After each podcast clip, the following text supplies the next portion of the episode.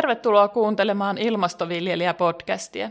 Minun nimeni on Anniina Lahtinen ja tässä jaksossa keskustelemme maan kasvukunnon parantamisesta. Peltomaan kasvukunto on maanviljelyn perusta, ja sen merkitys vain voimistuu, mitä kalliimmiksi tuotantopanosten hinnat nousevat ja mitä enemmän sään ääriilmiöitä esiintyy. Hyvään kasvukuntoon liittyvä multavuuden lisääntyminen pellossa sitoo ilmasta hiiltä, mikä antaa viljelijöille mahdollisuuden myös tehdä ilmastolle hyvää. Miten viljelijä voi parantaa maan kasvukuntoa omilla pelloillaan ja minkälaisia käytännön kokemuksia on saatu? Tästä keskustelemme tänään saarijärveläisen viljelijän Aki Pataman ja ProAgria Keski-Suomen nurmen ja maidon tuotannon asiantuntija Juhani Peltolan kanssa. Tervetuloa Aki ja Juhani. Kiitoksia. Aki, millainen maatila sinulla on ja mitä siellä viljellään? Joo, tila on tosiaan Saarijärvellä, Rahkolan kylässä ja neljännen polven viljelijä. Tilalla on tällä hetkellä viljelyssä noin 100 hehtaaria vähän reilu ja kasviviljelytilaa. Nyt itse asiassa vielä luomun siirtymävaihe on meneillään, eli niin tuore luomuviljelijä. Tällä hetkellä viljelyssä on, on kaura, syysrypsi, ruis, herne ja viherlantusnurmet, monipuolinen viherlantusnurmiseos. Käyt myös tilan ulkopuolella töissä. Miten saat yhdistettyä nämä kaksi työtä?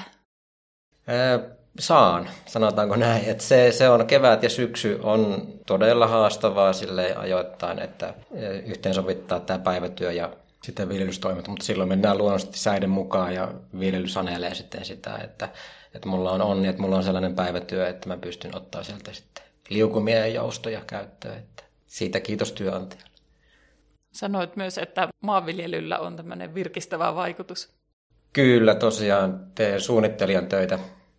Suunnitellaan kaupunkiympäristöjä ja, ja se on pitkälti tällaista toimistotyötä, aivotyötä ja sitten kun pääsee työpäivän jälkeen ikään kuin ajamaan traktorilla pellolle ja viljelemään, niin se on jopa terapeuttista sanoisin näin, että se on niin konkreettista ja, ja sä näet sitä, miten se työ etenee ihan, ihan sinne jatkuvasti, niin se on todella hyvä vastapaino sitten. Kyllä. No Juhani, kertoisitko hieman omasta työstäsi neuvojana ja miten tuo maan kasvukunto liittyy työhösi? No maapuolen asiat, viljelyasiat on siitä vain yksi osa. Ja niistä viljelypuolen asioistakin tämä maankasvukunto on vain yksi osa, mutta se on kasvava. Koko ajan ihmiset kyselee siitä enemmän ja enemmän, ja sen merkitys on myöskin sellainen, että oikeastaan maan kasvukunto ratkaisee sen, että mitä suunnittelua meidän muuta kannattaa tehdä. Ja siitä sitten johtuu, että kyllä nämä on koko ajan tapetilla nämä kasvukuntoasiat ja niitä sitten tutkitaan, suunnitellaan ja mietitään monelta kantilta, että siinä on pellolla tehtävää arviointia, ihan maan rakennekuoppien kaivuuta on jonkun verran ilmakuvilla ja kartoilla tehtävää työtä ja sitten tietenkin ihan tätä kemiallista kasvukuntoa tutkitaan. Ja sitten viljelypuolen suunnitelmat, viljelysuunnitelmat esimerkiksi, niin mielellään siihen kytketään nämä asiat mukaan niin, että edes jossain määrin käsitellään myös viljelykiertoa ja mahdollisesti maanmuokkausasioita. Tähän nyt ProAgriallakin esimerkiksi tämä uusi viljelyn kehittämisohjelma, niin ideana on nimenomaan onkin, että suunnataan sitä toimintaa pois pelkästä lannotesuunnitelmasta siihen maan ehdoilla tapahtuvaan viljelysuunnitteluun. Juhani, olet käynyt maaneuvokoulutuksen. Minkälainen koulutus se oli? Se oli sellainen kolmivuotinen Baltiksi Groupin alkuun masinoimakoulutus, jonka toteutti sitten Helsingin yliopisto. Ja tämähän oli kaikille maatalousneuvojille avoin. Että se ei ollut sillä tavalla, että se olisi kytketty proagria, vaan siellä oli laidasta laitaan yksityisiä ja proagrialaisia neuvojia. Ja siellä mentiin enimmäkseen näitä maan rakenneasioita, mutta siis ihan huomattava paino oli kaikilla kasvukuntaan vaikuttavilla tekijöillä ja kyllä se oli sen verran iso paketti, että en nyt voi tässä sanoa, että mikä siellä nyt oli semmoinen, joka suoraan työhön vaikutti, että siellä tuli tavattomasti sellaista pientä asiaa tuonne taustalle, joka sitten poikii jotain, jos poikii. Katsotaan. Kyllä. No Aki, olet myös ollut tuolla Baltic Sea Action Groupin toiminnassa Carbon Action-hankkeessa mukana. Kertoisitko siitä? Maaseudun tulevaisuudessa oli ilmoitus, että haetaan viljelijöitä tällaiseen pilottihankkeeseen ja, ja jotenkin se konsepti vaikutti mielenkiintoiselle. Hain mukaan ja pääsin ja, ja se on kyllä ollut tosi hyvä päätös. Ehkä parasta siinä on se, se tota, vertaistuki, mitä saa kollegoilta ja, ja erilaisia menetelmiä, just niitä käytännön kokemuksia, että, että miten asia sitten tehdään käytännössä, mutta että siellä on myös tosi paljon ollut tällaisia asiantuntijaluentoja, eri asiantuntijoita luennoimassa ja, ja sieltä on tullut ikään kuin paljon sellaista perustietoa niin viljelyyn kuin sitten ilmastonmuutoksenkin liittyen, että, että ymmärtää paremmin, kun se on sellaista tutkittua tietoa, että se ei ole, se ei ole niin kenenkään omaa, omaa mielipide, vaan että se on nimenomaan tutkittua. Niin mä silleen pidän sitä itse luotettavana tietona. Että se on, ne, ne kaikki on ollut sellainen kokonaisuus, että, että, että tota, mä kyllä ajattelen, että se on antanut tosi paljon – ja luottamusta just tähän luomuun siirtymiseenkin. Et jos tätä ei olisi ollut, niin mä luulen, että mun päätöksen siirtyminen olisi kestänyt paljon pidempään sitten. Saanut sieltä niin tarvittavaa semmoista asiantuntemusta ja luottamusta siihen Kyllä, joo, eri viljelytapojen kokeilemiseen. Joo, tosi paljon, tosi paljon. Että nämä on nämä, varmaan mitä tavaamassa viljelyssä eniten mietityttää sitten siirtymävaiheessa on tämä rikkakasvien torjunta – ja erilaiset menetelmät, että miten, miten sitten lopetetaan nurmia ja, ja miten torjutaan niitä rikkoja, niin siellä on tavallaan tullut niin paljon niitä eri menetelmiä, että, että niitä pystyy sitten soveltamaan siihen omaan tilaan ja niihin koneisiin ja laitteisiin, mitä on käytössä. Joo, ja juuri tämä vertaistuki, että on, voi kuulla toisilta, että mikä on onnistunut ja mikä ei. Ja... Joo, sehän on, että meillä viljelijöillä on aika paljon erilaisia menetelmiä ja toisen mielestä toinen menetelmä on parempi ja toiselle taas toinen. Että, että sieltä on löytänyt ehkä sellaisen omaan tien sitten, ja kun on haastattelut ja jutellut ihmisten kanssa. Mutta myös sitten tämä, tämä tota, tieteellinen puoli, niin miten se maaperän biologia esimerkiksi toimii, ymmärtää sitä, sitä paremmin siinä, ja bakteerit ja pieneliöt, mitä tuolla on. Ja se just niiden hyvinvointi, mikä sitten tulee myös sen maan kasvukunnan kautta, niin se, sen, että vähän ymmärtää sitä, sehän on niin laaja käsite, että tutkijatkaan ei vielä niin kuin ymmärrä sitä ihan täysin, mutta sen ymmärtää, että miten niin kuin iso tekijä se on. Että ei pelkästään se, että me laitetaan ravinteita maahan, vaan miten se maa voi, niin se on niin kuin tosi tärkeä asia. Joo. Minusta tuntuu, että noi Carbon Action tilat on usein sellaisia, tai viljelijät, jotka on siinä mukana, niin ovat jotenkin innostuneita, että koetko, että siitä on tullut semmoista motivaatioa ja innostuneisuutta maatalouteen, joka muuten ei aina ole niin helppoa Kyllä mä uskon, koska tämä oli puhtaasti vapaaehtoisuuteen perustuva hanke, mm. ja sinne varmasti hakeutui sellaisia niin sanottuja ropelipäitä, jotka tykkää niin kuin kehittää ja, ja mennä eteenpäin ja, ja löytää uusia ratkaisuja. Niin tota, se on varmasti sellainen innovatiivinen porukka. No tuli mieleen kysyä Akilta, että koetko sinä tämän Carbonaksen hankkeen myötä saaneessa sellaista, että sinulla olisi ikään kuin itsellä vaikutusmahdollisuutta, että et enää olekaan sitten vain markkinoiden armoilla?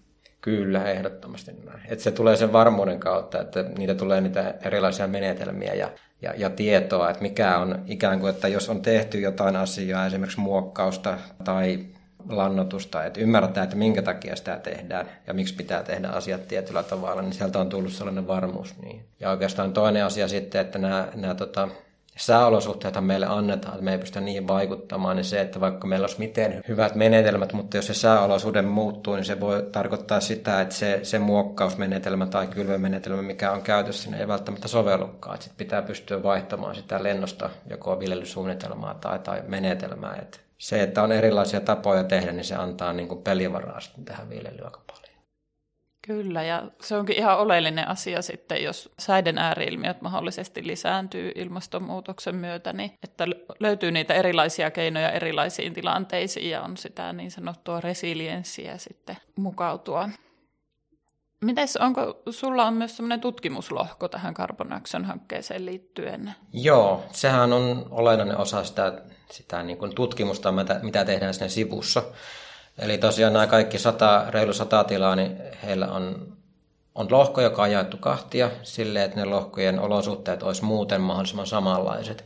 Mutta että se tosiaan jaetaan kahtia ja alussa otettiin todella tarkat maanäytteet, eli ne mitattiin ne tarkat pisteet ja siihen annettiin todella tarkat ohjeet, miten se maanäyte otettiin ja ne analysoitiin ne tulokset ja nyt sitten kun meillä tämä viisivuotinen tutkimusjakso alkaa päättymään, niin sitten otetaan uudestaan näytteet ja tutkitaan, että onko me onnistuttu lisäämään siellä koelohkolla sitä hiilen määrää verrattuna siihen verrokkilohkoon, jossa sitten on toimittu niin kuin viljelytoimenpiteiden suhteen niin kuin on tähänkin asti viljelty.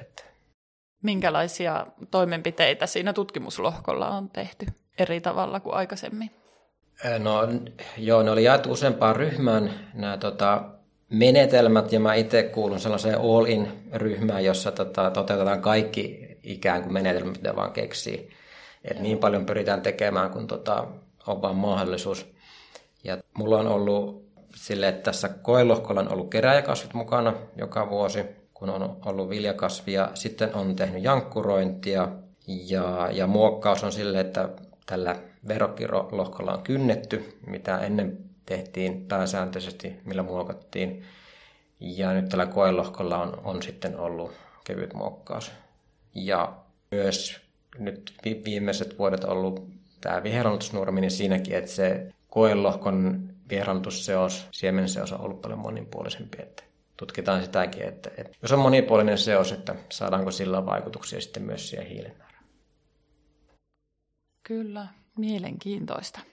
No Juhani, olet puhunut siitä, että ensimmäinen asia kasvukunnon parantamisessa on laittaa pellon vesitalous kuntoon. Mitä ajattelet näiden keskisuomalaisten tilojen vesitaloudesta ja minkälainen tilanne?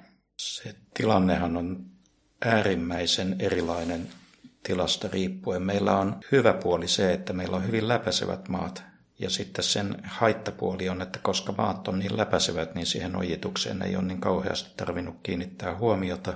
Ja lopputulos on, että meillä on tiloja, joilla kaikki toimii kuin ajatus. Ja sitten on semmoisia tiloja, että ihan kaikki ei toimikaan. Kyllä ne ojat edelleen on semmoisia huomioon otettavia juttuja, mutta ehkä se ei nyt ole pelkästään tästä ojituksesta kysymys, vaan maanrakenne kokonaisuudessaan vaikuttaa mm. siihen, miten ojitus toimii. Mutta on niin tai näin, niin ojat, ojien huolto ja vesitalous, se on se kasvukunnan perusta ja sen jälkeen kun se saadaan kuntoon, niin sen jälkeen on mieltä lähteä tekemään muuta. Mutta jos ei se ole kunnossa, niin se on sitten vähän samaa kuin rakentaisi taloa ilman perustuksia.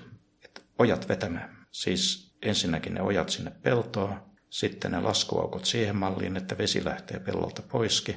Ja sitten se pellolta pois lähtenyt vesi, niin sillekin pitäisi olla vielä joku reitti, jota pitkin se menee eteenpäin. Nämä kaikki kolme asiaa kohdalleen ja sen jälkeen lähdetään tutkimaan muuta. Kyllä. Miten Aki, minkälaisia käytännön kokemuksia sulla on tuosta vesitalousasioista, salaojista tai ojituksista?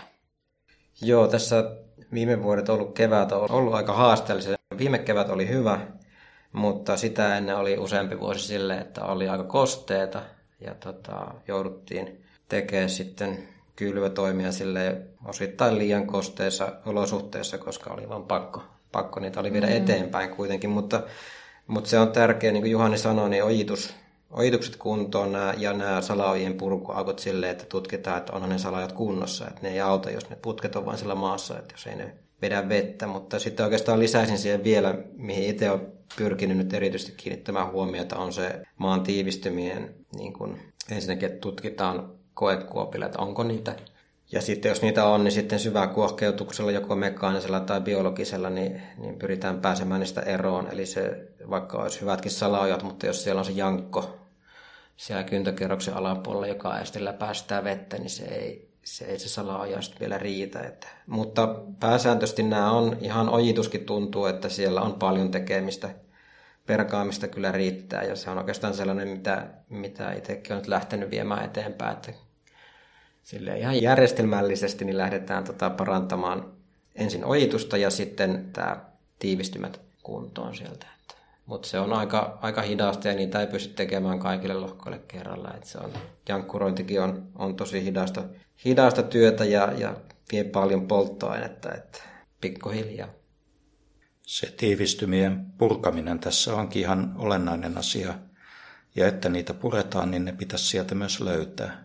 Ja se ei ole semmoinen aivan yksinkertainen asia, koska se tulkinta voi olla vaikea, että onko tässä nyt tiivistymää vai onko tämä maan ominaisuudet, vaan sellaiset, että tässä ollaan tiiviissä maassa. Ja onko semmoinen tiivistymä, jota täytyy hoitaa vai onko tämä sellainen, joka saadaan ihan niin kuin pienillä asioilla kuntoon.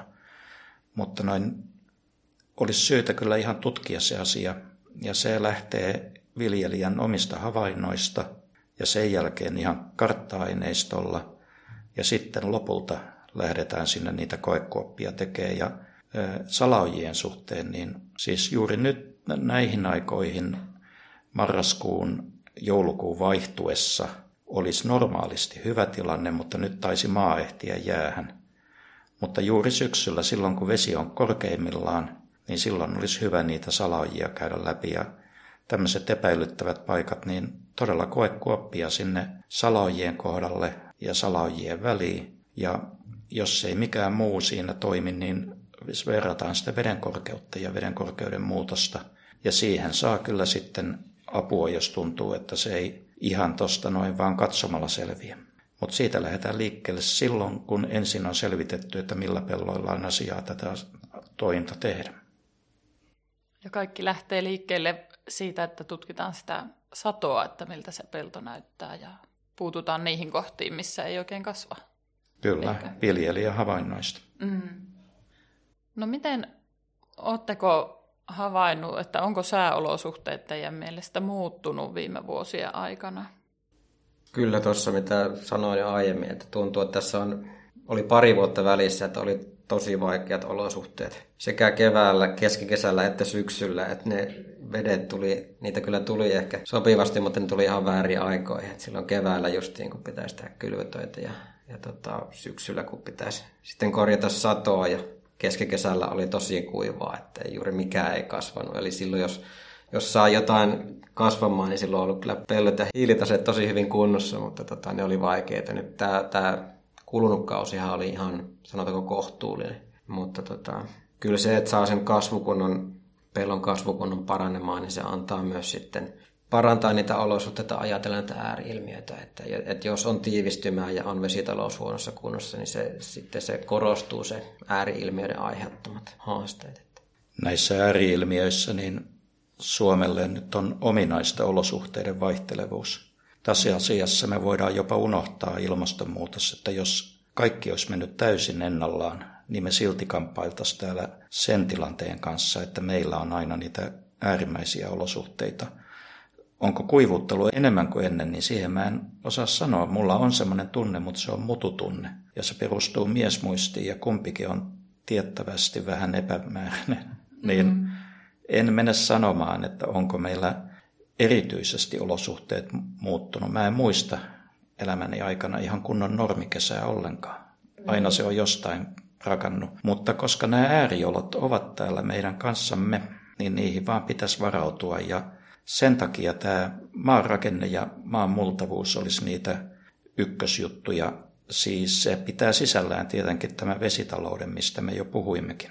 Mutta maanrakenne ja multavuus on ykkösjuttu ja sitten näitä viljelymenetelmiä, niin jonkin verran täytyy ehkä varautua muuttamaankin jotain, että nämä kerääjäkasvit ja välikasvit ja nurmet viljatiloille, yleensä viljelykierto, monokulttuurin hylkääminen, onko se oikea sana, monimuotoisuuspeltojen hyödyntäminen, kaikki tämmöiset, niin kaikki konstit käyttöön. Idea on se, että meidän pitää saada pellot kestämään vaihtelevia olosuhteita ja sen vuoksi niiden rakenne on saatava kuntoon ja niiden multavuus nousuu. Ja tässä nyt on ainakin jotain keinoja siihen.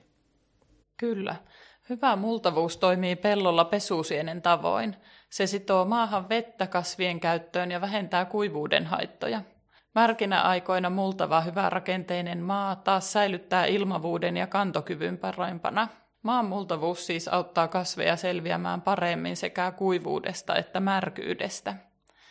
Minkälaisia keinoja tuohon multavuuden lisäämiseen, Aki, olet käyttänyt?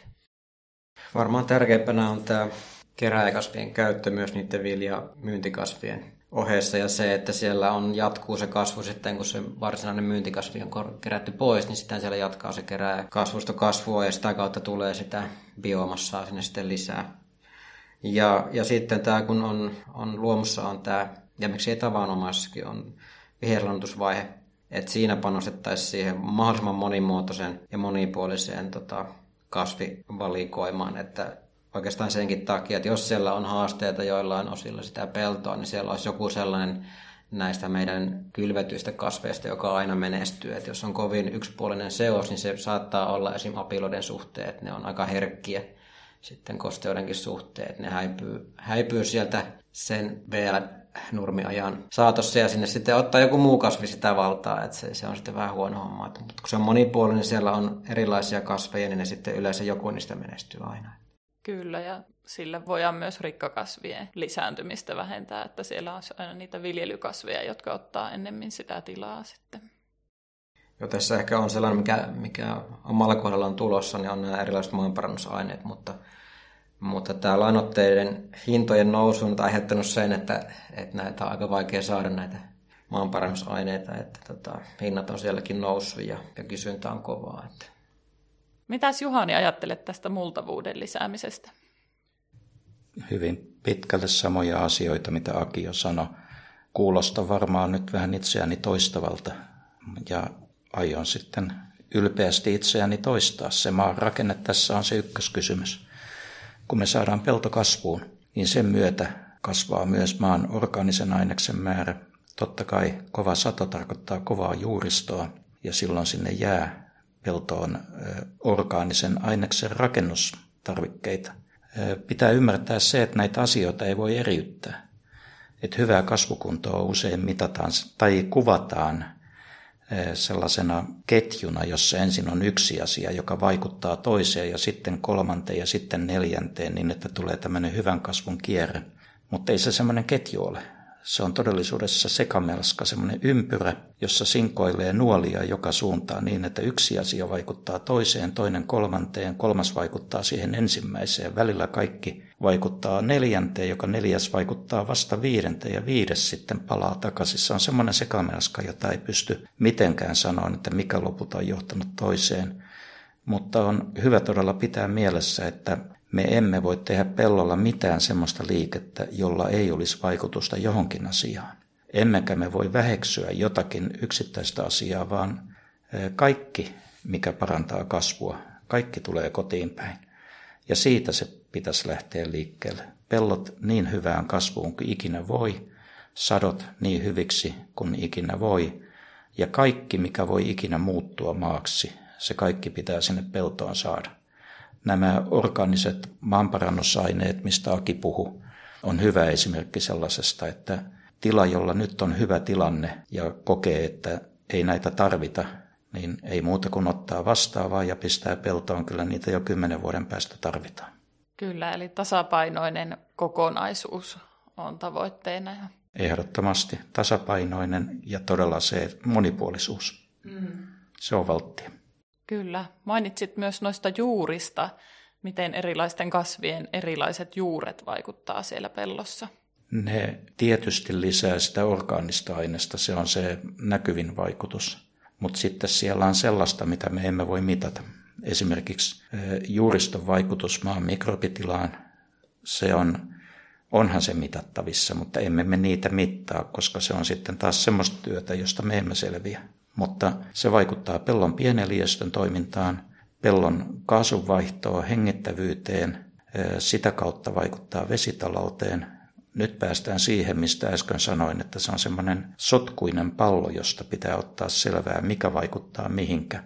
Mutta kaikki, mikä vaikuttaa edullisesti kasvuun, vaikuttaa kaikkiin olosuhteisiin pellolla ja kaikki olosuhteet pellolla, niin vaikkapa ne maamikrobit, niin kasvanut maamikrobien määrä johtaa siihen, että pellolla on ikään kuin kasvilla on edellytyksiä selviytyä tehtävistä, joita sillä laitetaan. Että juurtenkin kasvu ei ole pelkkää veden ja ravinteiden ottoa, vaan se on paljon muutakin. Aki, onko sulla näistä eri kasvien erilaisista juurista minkälaisia kokemuksia tai oletko käyttänyt tietoisesti erityyppisiä juuria omaavia kasveja? Kyllä, oikeastaan Carbon Actionissa on puhuttu paljon paljon näistä juurista ja, ja sen maalaisen kasvuston merkityksestä justiin ekosysteemille, bakteereille ja pieneliöille, mitä siellä on. on. Ja tota, juurikin siinä viher lannoitusnurmien siemenseoksessa, niin siinä on pyritty ottamaan huomioon myös ne juuret, että siellä on, on sekä tällaisia paalujuurisia kasveja, että myös sellaisia, sellaisia heinäkasveja, mitkä muodostaa tällaisen laajan, ohuen verkoston, mikä sitten ulottuu laajalle. Ja nämä juuret vaikuttaa tuohon multavuuden lisääntymiseen ja hiilen sidontaan ja sitä kautta saadaan se kasvukunto lisääntymään ja samaan aikaan myös sidotaan ilmasta hiiltä. Monta asiaa kaikki vievät hyvään suuntaan. No sitten puhuttiin näistä juurista ja niiden vaikutuksesta ja voidaan puhua vielä laajemmin siitä, että miten eri kasvit vaikuttavat toisiinsa, eli viljelykierto – Hyvin suunnitellusta viljelykierrosta voi olla monia hyötyjä. Minkälaisista viljelykierroista teillä on kokemusta ja oletteko huomanneet tällaisia esikasvivaikutuksia, että seuraavana vuonna joku kasvi olisi vaikuttanut selvästi seuraavan vuoden viljelyyn? Joo, kyllä selkeästi on huomannut, että tuossa silloin jo tavanomaisen viljelyn aikana oli viljelyssä oli ruista ja rukiin kun perusti viherlantusnurmen jälkeen, niin, niin tuli kyllä ihan huippusatoja. Satoja sitä kautta oli oikeastaan mikä tahansa viljelykasvi, niin, niin se viherlantusnurmen jälkeinen perustaminen, niin se on kyllä antanut, antanut ihan ylivoimaisesti parhaat sadot, että sitä voin suositella lämpimästi ihan kaikille tiloille. Miten Aki, kun sulla on viljelyssä myös tota hernettä, niin minkälainen esikasvivaikutus sillä on ollut käytännössä? Joo, mulla on ollut papua oikeastaan nyt kun olin tavanomassa, niin tähän saakka Papua, mutta nyt luomun kautta niin siirryn sitten herneeseen, että herneestä ei vielä ole kokemusta, mutta ilman muuta Papu on typensitoja kasvi, palkokasvi, niin, niin, niin se myös sitoo typpeä ja, ja se jää sitten seuraavan kasvin käyttöön. Positiivinen vaikutus silläkin. Kyllä. Onko Juhanilla tästä esikasvivaikutuksesta kommentteja? No mun tekisi mieli vielä tähän Akin puheeseen jatkaa, että se viherlannotusnurmi tai mikä tahansa nurmi, joka nyt käsitellään viherlannotusnurmen tavoin, niin se vaikutus on vaikeasti mitattavissa. Siellä on tietenkin tulee ne ravinteet, mitkä se viherlannotusnurmi siihen tuo, ja jotka ravinteet on äärimmäisen vaikeasti mitattavissa, koska sehän vaihtelee tietenkin olosuhteiden muote, märän tai kuivan talven, pakkastalven tai lauhantalven jälkeen vaikutus on erilainen ja sitten toisaalta vaikkapa jälkitypen määrä, niin sekin vaihtelee vuosittain, joten se on niin kuin tietyllä tavalla arvotuksellinen juttu, kuinka paljon sieltä tulee ravinteita, mutta sitten erittäin suuri merkitys on sillä maanrakenteen muokkauksella. Ja vaikka on vain kaksi- tai kolmevuotinen nurmi, niin se näkyy jo pienessä määrin siinä multavuudessa – sitten tässä viljelykierrossa on semmoisia juttuja, mitä meillä on taipumus unohtaa ja kasveilla on kuitenkin omat kasvikohtaiset tautinsa ja maan mikrobistokin muokkautuu sen mukaan, mitä maassa viljellään. Ja jos viljelykierto on puutteellinen, että nimenomaan yksivuotisia kasveja on samaa kasvia vuodesta toiseen, niin silloinhan nämä tälle samalle kasville tyypilliset kasvitaudit ja tuholaiset, ne yleistyy.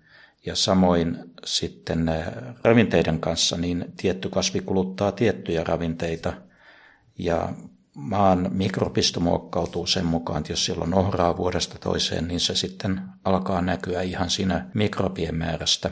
Ja tämän viljelykierron iso arvo on siinä, että tämmöinen kehitys saadaan poikki. Ja kun niistä äärioloista puhuttiin, niin niissähän se voimakkain vastakeino on varmasti tämmöinen monipuolistaminen niin, että maan olosuhteet ovat monipuoliset, että siellä on monipuolinen mikrobisto ja sitten taudinaiheuttajien osalta esimerkiksi ei ole jotain tiettyä patogeenia, joka siellä nyt sitten vaan yleistyy ja yleistyy muiden kustannuksella. Ja sama koskee rikkakasveja, että ei ole tiettyjä yksittäistä kasvia suosivia rikkakasveja, vaan siellä on jonkunlainen tasapaino näiden kasvien kanssa, niin viljelykierron vaikutus ääriolosuhteiden kestämiseen on suuri juuri tässä, että se lisää monipuolisuutta ja sillä tavalla lisää sitten sitä sietokykyä. Aivan. Tähän viljelykiertoon liittyy sitten myös tämä ravinneasia, ja se on niin kuin tosi kuuma peruna nyt, kun lannoitteiden hinnat huitelee aivan pilvissä, niin miten Aki, minkälaisista eri lähteistä saat ravinteita sun kasveille, kun oot nyt siirtynyt luomuunkin? Niin? Joo, kyllä ne toistaiseksi ollut nämä viherlannotusnurmet, mitkä on jo useaseen kertaan tullut, niin mm. Nehän siinä on avainasemassa. Että ehkä nyt tulevaisuudessa sitten nämä maanparannusaineet, aineet, mutta tuota, niiden saatavuus on tosiaan heikko tällä hetkellä. Mutta mä ajattelen, että sillä hyvällä nurmella, viherlannotuksella ja, ja osittain myös keräjäkasveilla, silloin kun siellä on typestöjä mukana, niin sitä kautta se tulee. Että, ja, ja toki multavuus sitten, kun saadaan sitä maaperän niin kuin ravinnepankkia kasvatettua ja siellä on sitä hiiltä ja, ja sille, että se maaperään mahtuu niitä ravinteita, niin aina se paremmin sitten kasvaa. Kasvaa myös silloin, kun on se myyntikasvi vuosi vuorossa viljelyssä. Joo. No, sun tilalla on aikaisemmin ollut karjaa. Joo. Kuinka kauan siitä on, kun siellä on ollut? Viimeiset sonnit taisi lähteä 2017, että siitä nyt alkaa olla jo viitisen vuotta aikaa. Joo. No ootko huomannut sen, että kun ei ole sitä karjanlantaa enää, niin miten se on vaikuttanut? Onko tässä ajassa ehtinyt huomata? Hyvä kysymys. En ole kyllä osannut kiinnittää huomiota edes tuohon. Se on ehkä aika vaikea, mm. vaikea sitä havainnoida. Niin, että miten se vaikuttaa, mikä aina mistäkin johtuu. Niin, ja nyt on tosiaan, kun on siirrytty kemiallisesta lannoitteista pois, niin se, mm. se, se on ehkä se suurempi Joo. tekijä, mikä nyt vaikuttaa tällä hetkellä. Että mutta onhan se orgaanisissa lannoitteissa, lietteissä on, on paljon hyviä puolia. Että, että ne, nekin tulee harkintaan tässä tulevaisuudessa, mutta, mutta tota, se, mitä itse pidän niissä hankalana, on se kevätlevitys, että kun mennään raskaalla kalustolla levittämään sitä lietettä, niin se, se on vähän haastava justiin sen tiivistymisen kannalta, mutta, mutta syyskasvit viherontusnurmien jälkeen, niin siellä se olisi oikein hyvä. Että. Kesäaikana levittäisi sitten. Oliko Juhanelle jotain? Ne lait, joiden perusteella kasvit kasvaa, niin ne on samat kaikilla tiloilla.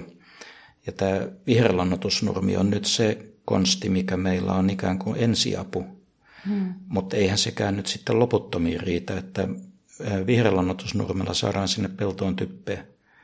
Mutta pitää muistaa se lannotuksen tasapainoisuus. Siellä on lukuisa määrä ravinteita, kalium ja fosfori nyt varmaan tulee ensimmäisenä ja näiden ravinteiden saatavuudesta pitää pitää huoli, että siinäkin vanhat säännöt pätee, että se kasvun määrää se ravinne, josta tulee puutetta, ei suinkaan se, jota sinne nyt eniten laitetaan. Joten tasapainoinen lannotus ja sen takia pakko siihen lannotukseen on kuitenkin paneutua niin, että myös luomutilat, mutta samoin tavanomaiset, niin tietty ravinteiden saatavuus sinne on huolehdittava. Jos käy sillä lailla, että typpeä tulee liian vähän, niin sehän ei kertaudu tuleviin vuosiin, vaan siinä käy niin, että sen yhden vuoden kasvu vähenee. Mutta jos me puretaan maan ravinnevarastoja, siis kaliumia ja fosforia ja hiveniä, niin niitä täytyy sinne sitten myös lisätä. Ja ne konstit, viherlannotusnurmi on ensisijaisesti typpeä varten. Nämä syväjuuriset kasvit, mistä jo haastattelijakin tässä puhui, niin niillähän on se ominaisuus, että paitsi että palkokasvit sinne tuottaa typpeä, niin ne kuitenkin niistä syvistä maakerroksista pystyy rapauttaa myös näistä siellä olevista kationeista niin ravinteita käyttöön. Sen ehto tietenkin on, että juurten pitää päästä sinne asti, joten mä nyt tässä ihan uutena asiana tuon esiin maan rakenteen, mm-hmm. jonka pitäisi olla kunnossa, että saadaan ne ravinteet sieltä irti. Mutta siinäkään pelkkä ravinteiden louhiminen ei riitä, vaan meidän pitää aikanaan tuoda sinne uusia ja silloin mennään näihin organisiin ravinteisiin, mistä Aki puhu, ja sitten mennään mahdollisesti erilaisiin kalkkeihin, mitä on myynnissä, joskin nyt on saatavuus ollut heikko. On olemassa ihan ravinnekalkkejakin. Sitten meillä tulee väistämättä vastaan yhdyskuntalietteiden hyödyntäminen. Ja sitten siinä onnellisessa tilanteessa, että vielä saadaan joskus mineraalilannoitteita kohtuullisella hinnalla, niin käyttöön. Kaikki, millä me saadaan pelto kasvamaan, kaikki lupaa sitten meille hyvää sen pellon rakenteen, pellon multavuuden ja tulevan tuottokyvyn kannalta. Kyllä, noista syväjuurisista kasveista, niin mitkä on semmoisia, mitkä kasvit vois niinku pumpata sieltä syvempää niitä ravinteita? Onko mailaset semmoisia, mitkä tunkeutuu syvimmälle, onko jotain muuta? varmaan kaikki, siis mikä syvälle menee, mm. niin kaikki sellainen mailaset tietenkin, koska niiden kasvuvoima on kova, mm. koska nehän nyt kuitenkaan ei tarvitse ulkopuolista typpeä. Mm. Samaten kaikki nämä palkokasvit, kaikki syväjuuriset apilat, kaikki apilathan ei ole syväjuurisia. Ruokanata siitä huolimatta, että se ei typpeä itse tuota, niin kyllä se kuitenkin juuristonsa syvälle vie. Hernekin, vaikka ei niin syvälle vede, mutta härkäpapu taas sitten jo lähtee pitkälle. Ja sitten tuleehan meillä muokkausretikat sun muut, kyllä vaihtoehtoja, mutta nämä peruskasvit, mm. varsinkin palkokasvit. Kumina taitaa olla. Kumina on yksi erinomainen, Joo. kyllä. Ja rypsit, rapsit, kaikki mitkä syvälle menee. Mitäs Akin kokemus on? Joo, tämä oli mielenkiintoinen nostit Juhani tämän louhimisen, kasvien louhimisen, niin itsellä oli kokeilussa tällainen tota, syysrypsin yhteydessä kylvin tattaria, koska jostain kuulin tai luin, että se, se louhi fosforia maaperästä. Mutta tota, se, se, oli tosiaan, se, se koe meni pikkasen pieleen, mutta tota, jatkossakin, jos se on mielenkiintoinen maailma, että miten eri kasvit nimenomaan louhii erilaisia ravinteita sillä maaperästä, että mutta siinäkin ehkä jos haluaa, haluaa niin kuin oikasta ikään kuin asiassa, että just tässä viherlannoitusvaiheessa tai, tai keräjäkasveissa, niin mahdollisimman monipuoliset seokset, niin, niin se tuota, varmasti hoitaa sitä asiaa. Että siellä on sitten enemmän erilaisia kasveja, joilla erilainen tehtävä siellä maassa, maaperässä. Kyllä, että tavallaan se kaiken niin kuin monimuotoisuuden ja sen niiden moninaisten vaikutussuhteiden ymmärtäminen on ihmiselle täysin mahdotontakin ehkä kokonaan kaikkea ymmärtää, niin sitten kun vaan niin kuin sitä monimuotoisuutta lisää, niin moni asia hoituu sitten luonno, luonnostaan sitä kautta. Mitäs Juhani halusit sanoa vielä? No tässä päästiin tähän ravinteiden säästöön ja talteenottoon ja kerääjäkasveihin ja se on niin innostava aihe, että pistää ihan hieroon käsiä yhteen. mutta, mutta se keräjäkasvit on tapa tallettaa pellossa olevat ravinteet. Ei ole siis kysymys pelkästään siitä, että ne tuottaa ravinteita, vaan ne myöskin pyydystää siellä vapaana vellovat ravinteet ja nappaavat ne seuraavan kasvin käyttöön. Ja tässä asiassa niin mä muistutan näistä välikasveista ja yleensä kasveista, joiden ajatus on, että pelto pidetään vihreänä seuraavaan kevääseen. Niin siinä meillä on myöskin yksi konsti, ravinteiden säästöä. Ja nyt varmaan kuulijalla tuntuu, että tässähän nyt haalitaan senttejä lompakon pohjalta, että ei tällä käytännön merkitystä ole, mutta kyllä tällä on. Meillä on tilanne kuitenkin se, että me joudutaan lannoitteissa säästään, tai pakkotilanteessa joudutaan pärjäämään ilman lannoitteita, joko niitä ei saa, tai sitten se hinta ei vaan yksinkertaisesti ole järkevä. Ja silloin tarvitaan kaikki konstit, ja nämä keräjäkasvit, välikasvit ja aluskasvit, niillä, niitä on nyt jo kolme eri versiota näistä. Niin kaikki nämä käyttöön ja suosikaa semmoista, joka vie pellon vihreänä seuraavaan kevääseen. Kyllä, ja siinä samalla myös sitten ympäristöä suojellaan, että ei päästetä niitä meidän kallisarvoisia ravinteita väärään paikkaan. Sitten. Se on tärkeä näkökulma. Oikeastaan se, minkä itse halusin tässä nostaa, että ainakin itse aiemmin koin sen silleen, että, että me puhutaan tällä yleisellä tasolla just keräjäkasveista, mutta se mitä viljelijä miettii, että kasvaako se läpi, viekö se energiaa sitten niiltä viljakasveilta. Ja siihen löytyy ihan hirvittävä määrä videoita esimerkiksi YouTuben kautta, voi tutustua sitä kautta ja, ja verkosta ylipäätään löytyy tietoa, että, että mitkä on millä pystyy ikään kuin hillitsemään sitä läpikasvua ja millä, mitkä sie, siemenseosmäärät keräjäkasveilla esimerkiksi on, on sopivia vaihteluvälit. Et se, se ehkä tuo sitä turvaa just niin kuulee niitä kokemuksia, millä joku toinen on onnistunut, millä joku toinen on epäonnistunut, että et mitä ei kannata välttämättä kokeilla. Mutta, mutta, mutta se on tärkeää, että, että kuulee niitä kokemuksia, että sitten uskaltaa ottaa se askeleen, koska se on se, että jos halutaan mahdollisimman hyvää satoa, niin siinä sitten helposti ajatellaan, että kun ennen on tullut tällä menetelmällä, millä, millä on viilellyt ihan hyvää satoa, ehkä, ehkä mä pidättäydyn tässä. Että. Kyllä, ja näissä keräjäkasveissa sitten niin täytyy tuntea niitä kasvilajeja ja muistaa tarkkaan, että mitkä toimii missäkin tilanteessa. Minkälaisia keräjäkasveja, mitä keräjäkasveja sä oot käyttänyt, Aki?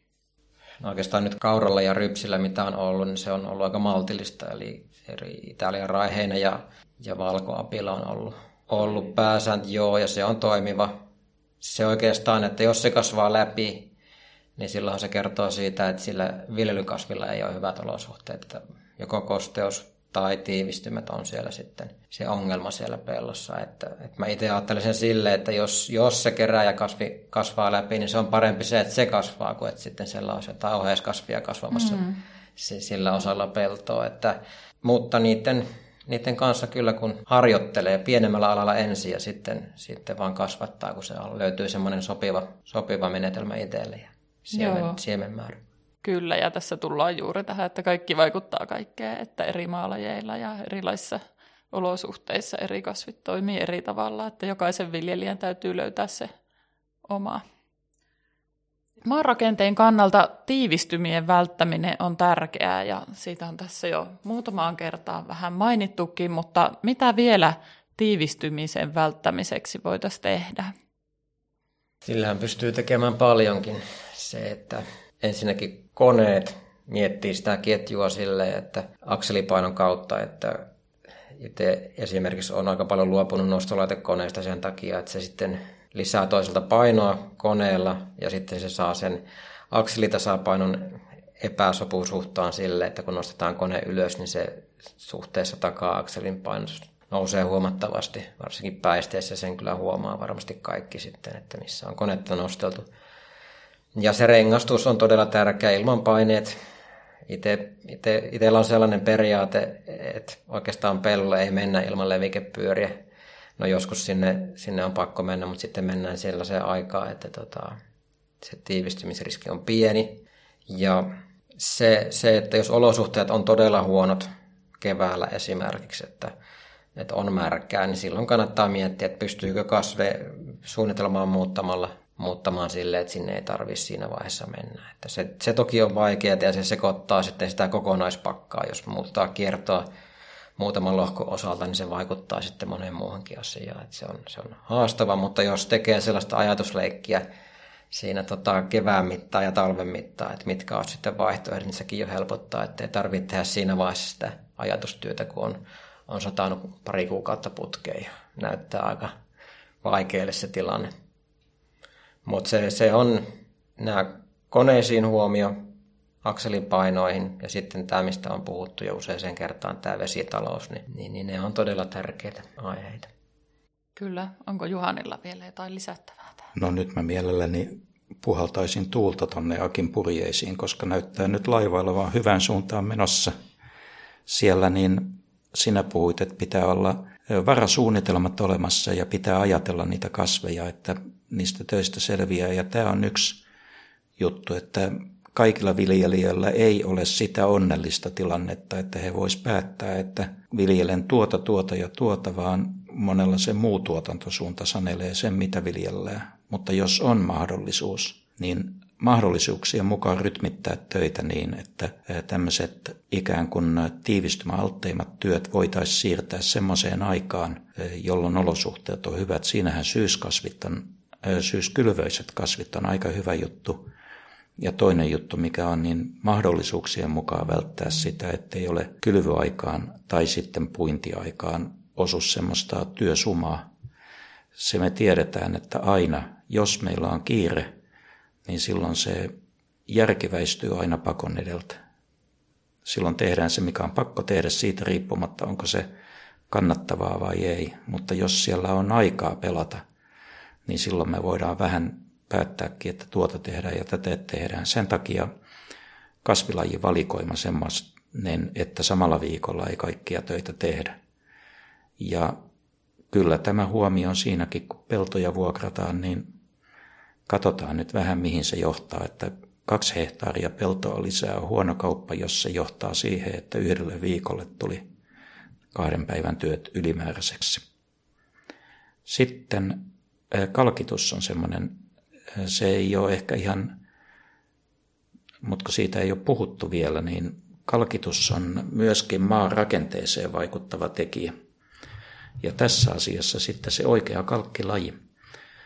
Olisi syytä muistaa, että kalkki kun kalkki ei ole sama asia, vaan sekin pitäisi suunnitella ja pellon muista ominaisuuksista ja nimenomaan sen kemiallisesta ominaisuuksista riippuu se, että mikä kalkki on oikea. Ja jos väärää kalkkia, niin lopputulos voi olla maan rakenteen kannalta huono. Sen takia niin suunnitelkaa se kalkitus ja noin miettikää todella pellon maanäytteiden perusteella, mitä kalkkia tarvitaan. Liittyykö tähän se kationin vaihtokapasiteetti? Liittyy vahvasti ja se kationin vaihtokapasiteetti ja maalaji. Siihen on olemassa valmiit laskurit, joita voidaan tässä hyödyntää, mutta siitä on myöskin sitten neuvonta jonkun verran tähän jo kiinnittänyt huomiota, että sieltä saadaan tietysti lisätietoa ja noin oikean kalkkilajin valinta, niin netissäkin jo pääsee pitkälle, mutta tekee sen niin tai näin, niin kiinnittäkää siihen huomiota.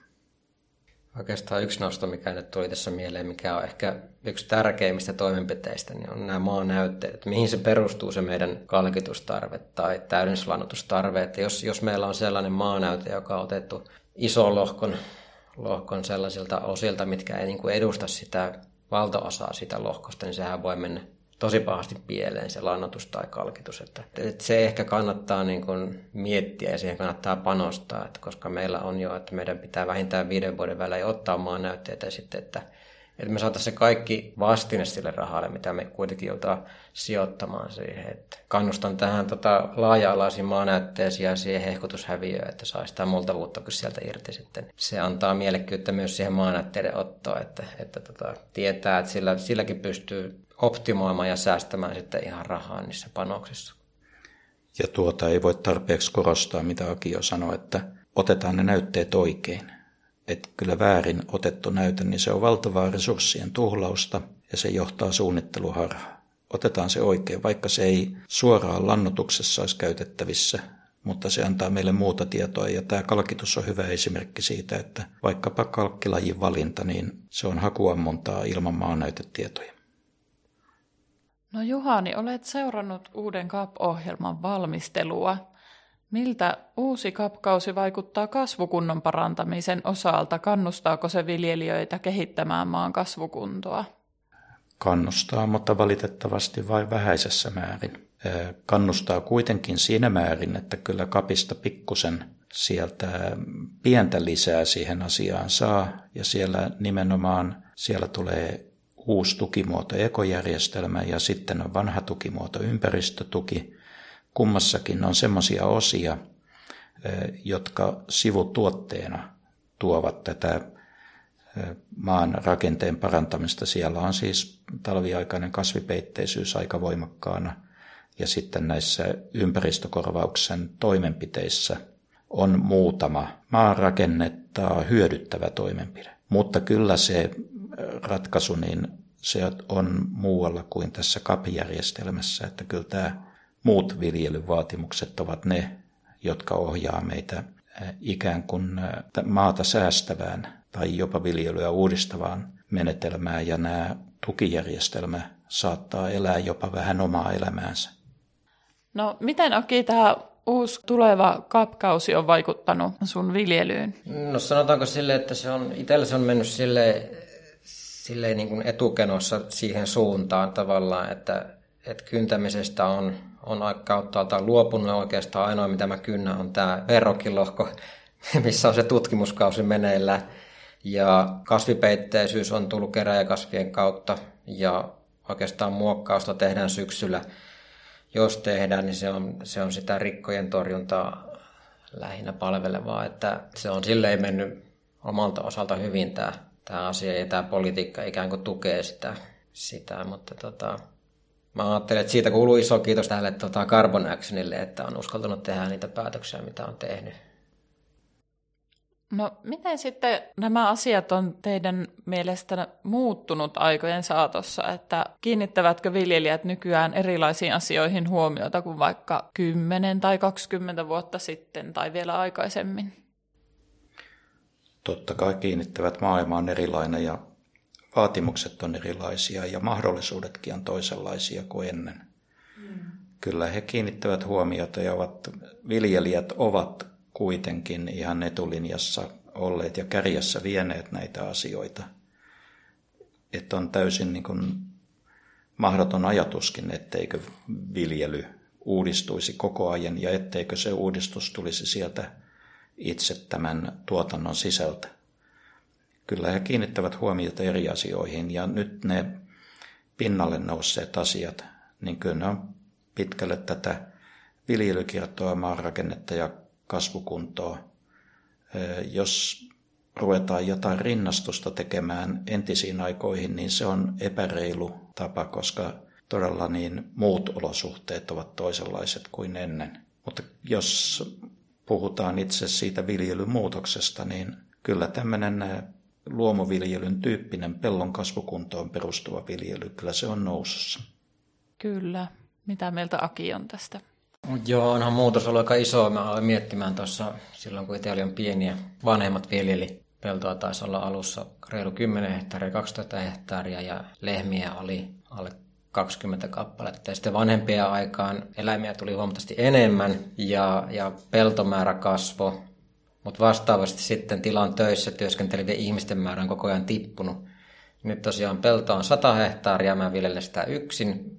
Toki vanhemmat auttaa, heistä on iso apu ja sitten on myös kiireapua palkattu kuskeja muualta, mutta tota, tämä on ehkä se suunta, että, että tilakoko on kasvanut todella valtavasti ja se, se, että myös se vastuu kasvaa sitten niille viljelijöille, että nykyään on varsinkin eläintiloilla niin on, on, on tosi, tosi isoja tiloja ja se vastuu on kuitenkin vaan sitten saattaa olla yhdellä ihmisellä, että, että se, on, se on ehkä sellainen suurin muutos, mikä on tullut yksilötasolla ja se on ollut ilo huomata, että se on puututtu siihen asiaan. Et, et nyt, nykyään on välitä viljellistä ynnä muita kampanjoita, mitkä on tosi tärkeitä, mutta ehkä se tulee sellaisella pitkäjänteisellä politiikalla tehdään kuitenkin se paras perusta sille, sille tota, toimeentulolle ja, ja ruoantuotannolle, että, että niin kuin tuossa aiemmin, aiemmin totesin, niin se viisi vuotta on aika lyhyt aika, jos ajatellaan sitä cap-kauttakin, niin se on yksi, yksi kiertokausi, että se ei ole sen enempää ja se on investointeja, kun ajatellaan ne ne tota, ajoittuu kymmenelle, kymmenelle vuosille. Että, että sen takia niin semmoinen pitkäjänteisyys olisi se ehkä, mitä kaipaisi ihan kauttaaltaan tähän, tähän tota, viljelyn maailmaan ja politiikkaan siltä osalta. Joo, tässä olemme nyt keskustelleet monenlaisista ka- maan kasvukuntoon vaikuttavista asioista. Ollaan puhuttu vesitaloudesta ja tiivistämisestä ja ravinteista ja kalkituksesta ja monesta. Miten ajattelette, että mihin suuntaan viljelytavat ja viljelymenetelmät kehittyvät jatkossa? Ja tämmöinen tietoyhteiskunta, kun tietoa on paljon saatavilla, niin vaikuttaako se siihen, että viljelijät kaikki suuntaavat samalla tavalla vai siihen, että tulee enemmän eri tavalla viljeleviä viljelijöitä? Mitä Juhani sanot? No uskon ensinnäkin, että semmoista samasta muotista lähtevää viljelyä ei tulla näkemään. Ja mihin toivon tämän viljelyn kehittyvän, niin toivon, että se kehittyy sellaiseen maata säästävään viljelyyn, jossa periaate on se, että maan kasvukuntoon nimenomaisesti kohotetaan näillä toimilla, mitä tässä on jo tuotu esille. Mutta se, mihin se kehittyy, on asia, joka on pitkälle meidän päätösvaltamme ulkopuolella. Että onhan tässä nyt kahden, kolmen vuoden aikana tapahtunut asioita, joita ei ole voinut ennakoida. Ja ennakoimattomia asioita tulee jatkossakin ja niinpä en lähde ennustelemaan, mitä viljellään viiden vuoden päästä ja kuka viljelee viiden vuoden päästä. Mutta jos saan esittää toivomuksen, niin viljellään maata säästäen, maan kasvukuntoa parantaen, pitäen se maa vihreänä suosien syyskasveja ja hajauttaa riskejä, mutta ei hajauttaa viljelyä niin, että yksi viljelijä raukka joutuu viljelemään sadankunnan alueella. Mitäs Aki ajattelet tulevaisuudesta tai miten se sinun tilallasi voisi näkyä tai mihin suuntaan kehittyä?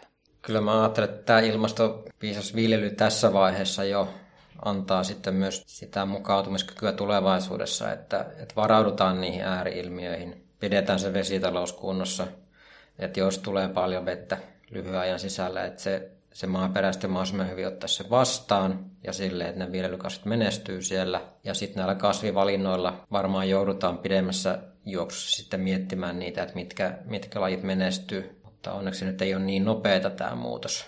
Mutta että siihen varmaan kannattaa kaikkien varautua, että, että mikään ei ole varmaan muuta kuin muutos. Joku viis on näin sanonut ja mä uskon, että se on, se on kyllä ihan fakta, että, että ei pidä olettaa, että asiat säilyy samanlaisena seuraavan kymmenen vuotta. Juuri tätä itsekin ajattelin tässä, että semmoinen varmaan semmoinen jatkuva tiedonhankinta on niin kuin viljelijöillä tulevaisuutta ja se takaa myös sen muutoskyvyn sitten. Kiitos paljon tästä podcastista, Aki ja Juhani. Kiitos. Kiitoksia. Tämä oli keskisuomalaisen ilmastonmuutokseen varautuva viljelijähankkeen tuottama Ilmastoviljelijä-podcast. Hanketta rahoittaa Keski-Suomen elykeskus EUn maaseuturahastosta.